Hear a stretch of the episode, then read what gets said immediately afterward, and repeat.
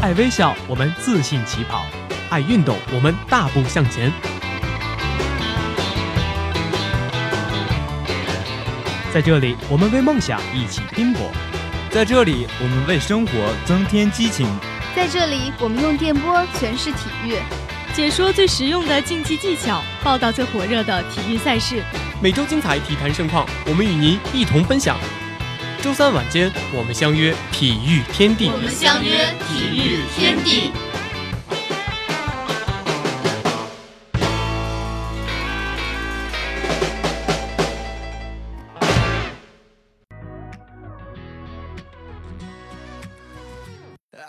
尤塞恩·博尔特，当你慢下脚步。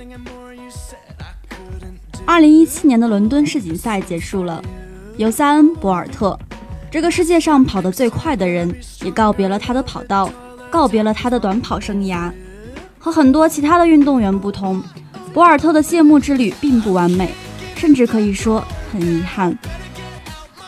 谢幕的舞台早已搭好，伦敦奥林匹克体育场。5年前他赢得3块奥运金牌的地方，7万观众在场，座无虚席。整整1个星期前，他在百米决赛中输给加特林后，观众对于他获胜的期待一直在酝酿，在升腾。伦敦晚百米赛道，博尔特以9秒95的成绩完成了他的最后一次100米比赛，第3名。最后一项4×100米男子接力的比赛里，博尔特在最后一道扭伤了自己的腿，没能完成比赛。过去的9年里，5届世锦赛冠军似乎都成为了习惯。他的职业生涯永远都是那么闲庭信步，只是在告别的时候留下了最跌宕起伏也是最悲伤的情节。这最后一次传奇谢幕，没有冠军，但掌声依旧。严格来说，博尔特完全被世界熟知的时候是2008年北京奥运会，100米9秒69刷新世界纪录，200米19秒30刷新世界纪录。2009年田径世锦赛，博尔特续写传奇。美国名将泰森·盖伊在决赛中跑出9秒71的冠军级水准，跟博尔特2008年9秒69的世界纪录仅差0.02秒。但博尔特这一晚的9秒58让盖伊的9秒71变得毫无意义。当全世界还沉浸在博尔特9秒58的时候，4天后，博尔特将自己保持的200米世界纪录提升到19秒19。全世界为之疯狂。9秒58和19秒19是博尔特的最好成绩，在那段时间，博尔特就如同不败神话一般。再然后，博尔特成功卫冕了2012伦敦和2016里约的100米、200米的奥运会冠军。很难想象以后能有人刷新博尔特保持的世界纪录，或者是打破他奥运3连冠的传奇。很难想象博尔特会退役。就像我们想象他一直是个传奇，永远不会被人打败，但他在伦敦输给了加特林。就像我们想象他会一直跑下去，和他身边的这些对手一起，和他的牙买加田径队一起，不断冲击人类极限。但他现在退役了，而至少是目前，我们没有办法知道人类极限到底是怎样的了。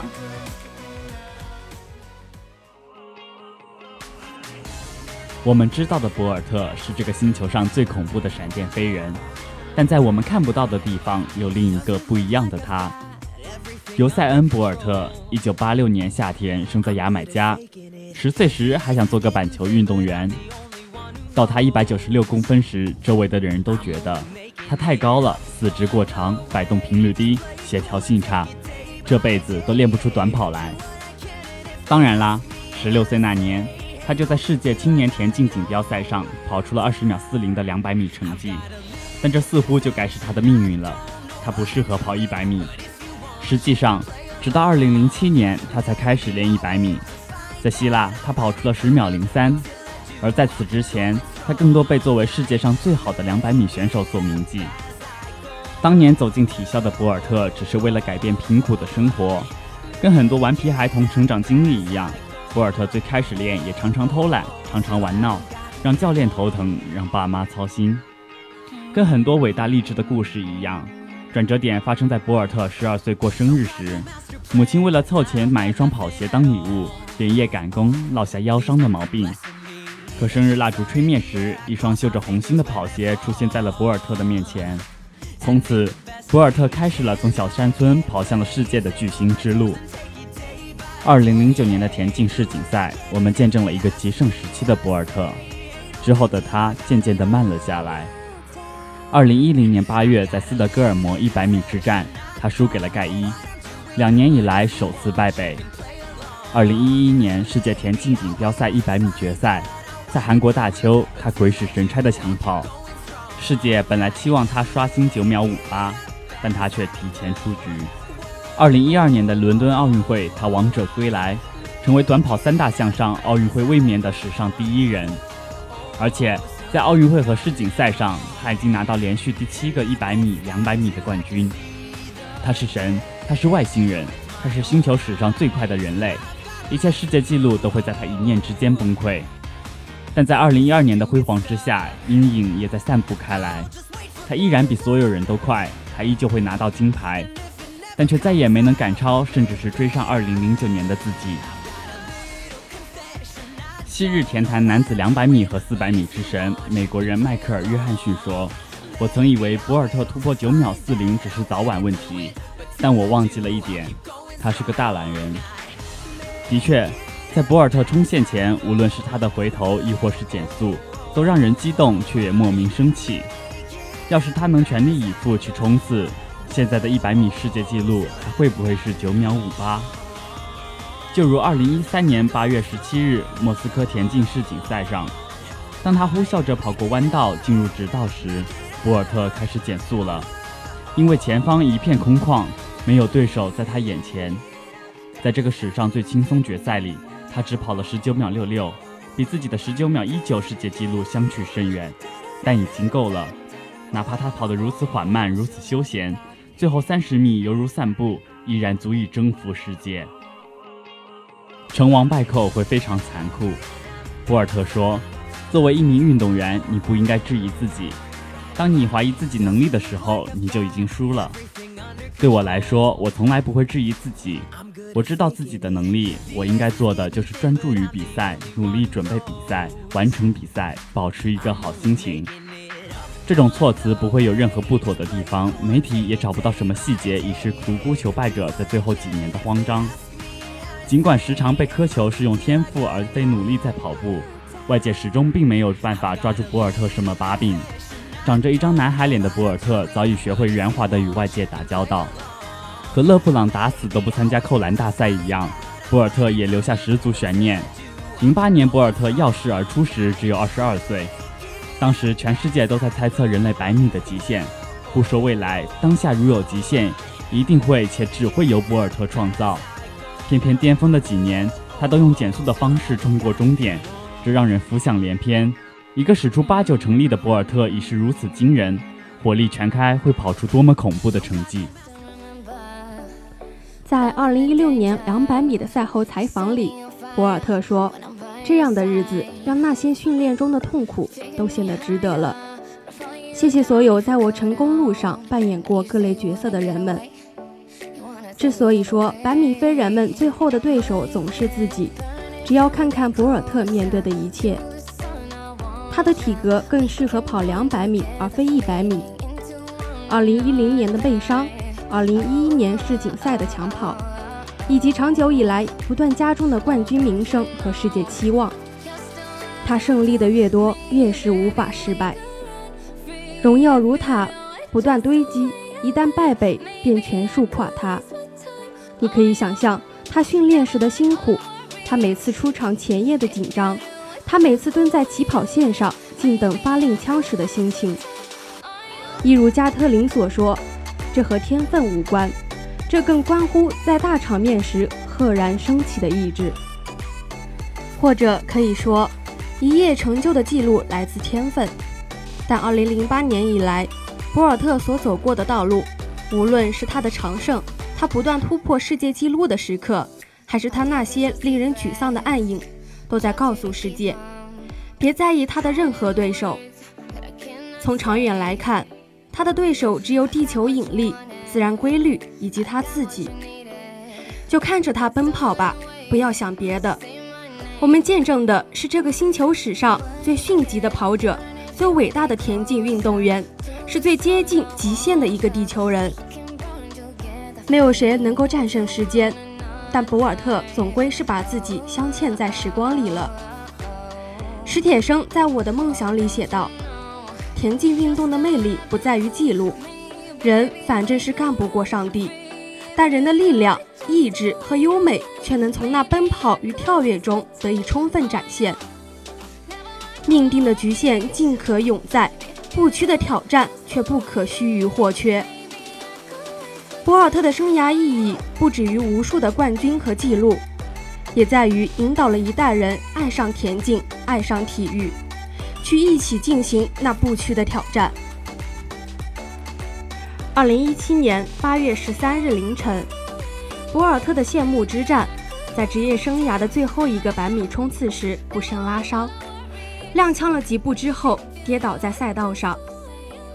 这是最坏的结局，传奇的落幕伴着不甘与遗憾，悲壮又令人叹惋。这是一个不错的结局，传奇的荣光早已不需要用外物来证明。从神坛跌落人间，我们忽地意识到，原来他也是个凡人。只是这道牙买加的闪电太过于耀眼，照亮了世界长达10年，然后愈发的肃然起敬。虽然在博尔特之前，牙买加在田径场已出现过很多能被世界记住的巨星，比如奥迪、鲍威尔，比如坎贝尔等等，但直到博尔特的出现，牙买加才真正扬名于世，昂首挺胸。从2008年的鸟巢到2016年的里约，再到2017年的伦敦，尽管告别战有些苍凉，但丝毫无碍过去10年里博尔特跑出的每一项传奇。这些年，他是牙买加国宝级人物，他有着牙买加政府为其颁发的外交护照，他是这个国家掌心里的宝。当然，前提是博尔特要一直不知疲倦地跑下去。没有不老的传奇，只有不朽的伟大。终有一天，博尔特会心生厌倦，会想脱下跑鞋，脱下一切枷锁，只做个随心所欲的自己。于是他早早向世界宣布自己的告别战，一场事先铺陈好的告别，终于了了他的心愿。博尔特的出现改变了他小小家庭的命运，改变了牙买加的命运，改变了世界田径的命运。可现在的他只想躲在别人看不到的角落，彻夜狂欢，庆祝自己终于又可以做回了自己。那现在我只祝福你，愿你出走半生，归来仍是少年。你有新的 N 条体育新闻，请您及时读取。每天体育新闻不断，不在状态，感觉魂儿丢了。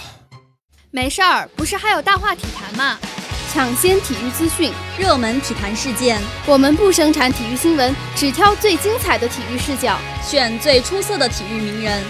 一切尽在每周3晚大话体坛。大话体坛，大话体坛，大话体坛，大大大大大话体坛，大话体坛，给你不一样的体坛。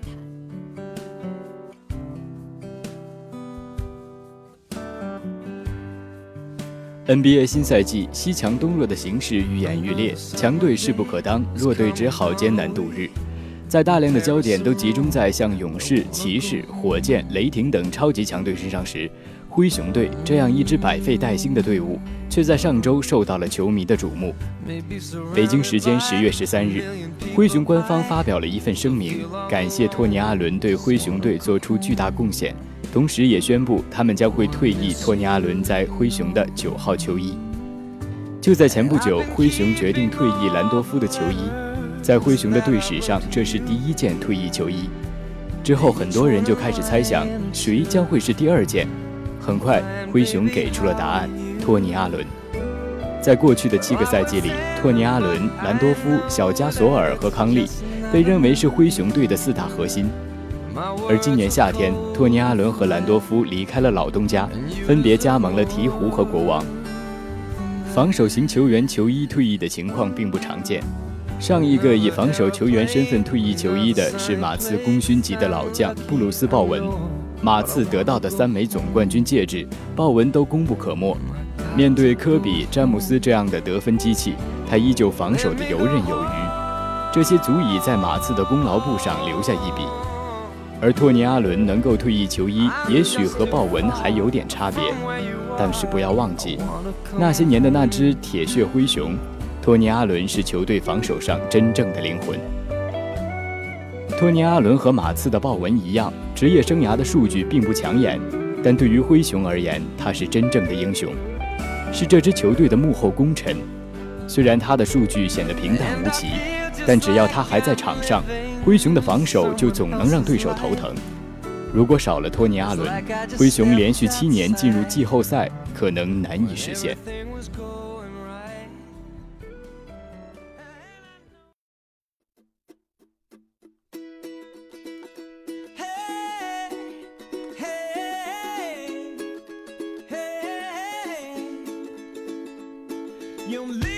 托尼·阿伦在防守上的巅峰应该要属14赛季季后赛对阵雷霆的系列赛，那年还在雷霆的杜兰特几乎无人能敌。10到145个赛季，4个得分王，1个常规赛 MVP， 几乎达到了个人巅峰。但是这些数据在季后赛第一轮对阵灰熊的时候就失去了意义，杜兰特碰到了托尼·阿伦，这个仿佛命中注定要与他对位的球员。有人说，托尼·阿伦至于杜兰特，正如蒙克利夫至于迈克尔·乔丹，都将是多年后人们会经常拿出来调侃的对位。在那个系列赛里，托尼·阿伦在防守杜兰特时，总能在犯规与不犯规之间拿捏得恰到好处。虽然前2场比赛杜兰特并没有把这个太当回事，但到了第3场之后，他突然发现，这个灰熊队的防守球员就像梦魇一样，一直死死缠着自己。而最后的事实也证明了托尼·阿伦确实成功干扰了这位赛季得分王的注意力。系列赛的第3、第4场，杜兰特只拿到了24中10以及21中5的成绩。杜兰特曾多次赌气式的强投正中了托尼·阿伦的下怀，但是托尼·阿伦的眼里只有防守。第3场第3节里，托尼·阿伦防守造成了杜兰特的失误后，兴奋的他直接从后场跑到前场，用手指指向观众，一瞬间气势如虹。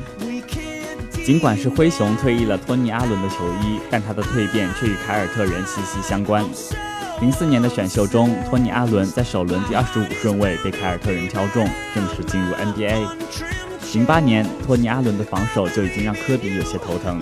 也正是在那一年，凯尔特人队在3巨头保罗·皮尔斯、凯文·加内特、雷·阿伦的带领下，以4-2第9次在总决赛中击败宿敌洛杉矶湖人队，夺得队史第17座 NBA 总冠军奖杯。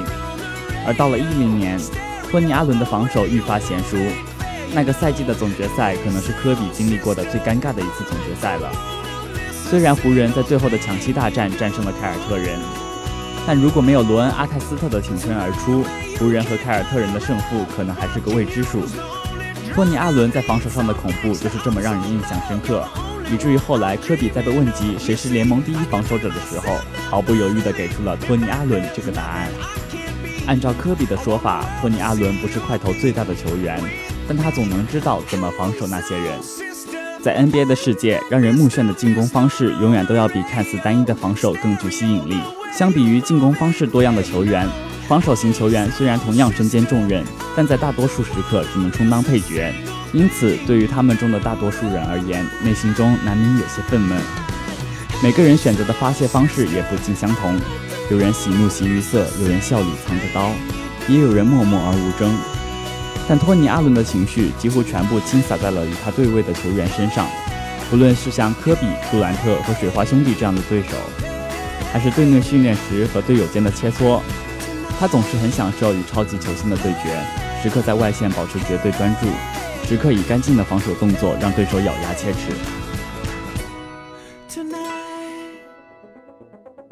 球场上的托尼·阿伦果断专注，是球队的防守担当。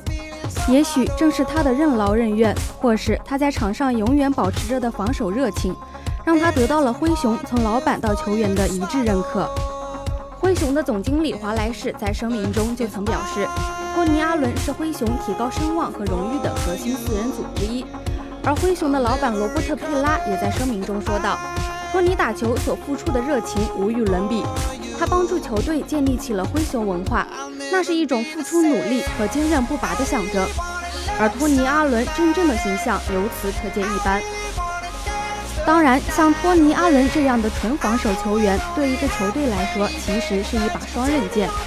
虽然他在防守上是顶尖的存在，但他的进攻能力，尤其是投射的能力，实在令人不敢恭维。这也就不难解释为什么我们常看到的是坐在场下的托尼·阿伦。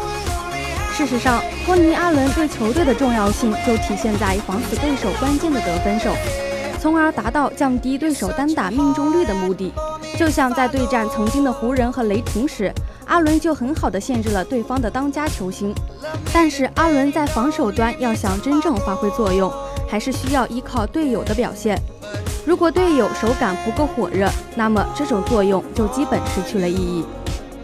对于托尼·阿伦这样纯防守的球员而言，进攻能力的不足也许无法让人发现他真正的价值，但他在防守上的极致也不失为一种殊荣。就像他说的那样，我不太懂进攻，但是你们也别想懂。一句话霸气尽显，令人望而生畏。找到适合自己的位置，付出、坚持、不屈，那么即使平凡，亦是成功。托尼·阿伦在场上收获的最好的东西，亦是如此。好了，以上就是本期体育天地的全部内容。播音：罗威、小何、猫教练、医务、浩浩、老王。采编：小薇、静静，视频：佳瑶，网络：谢真。共同感谢您的收听，我们下周同一时间再见。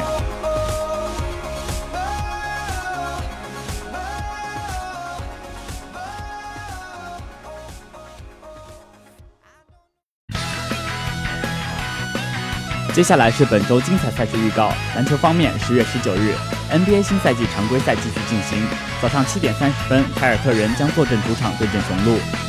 而在星期五早上8点，雷霆将迎来和尼克斯的第一场较量。本周六的9:30，鹈鹕和勇士的比赛也将开始。再来看足球方面，北京时间10月21日19:30，英超第9轮继续进行，切尔西将与沃特福德展开对决。而在21:30，德甲第9轮，法兰克福将在主场对阵多特蒙德。最后再来看看法甲的比赛。周六晚上23点整，摩纳哥将展开与卡昂的较量，双方会有怎样的精彩表现，敬请期待。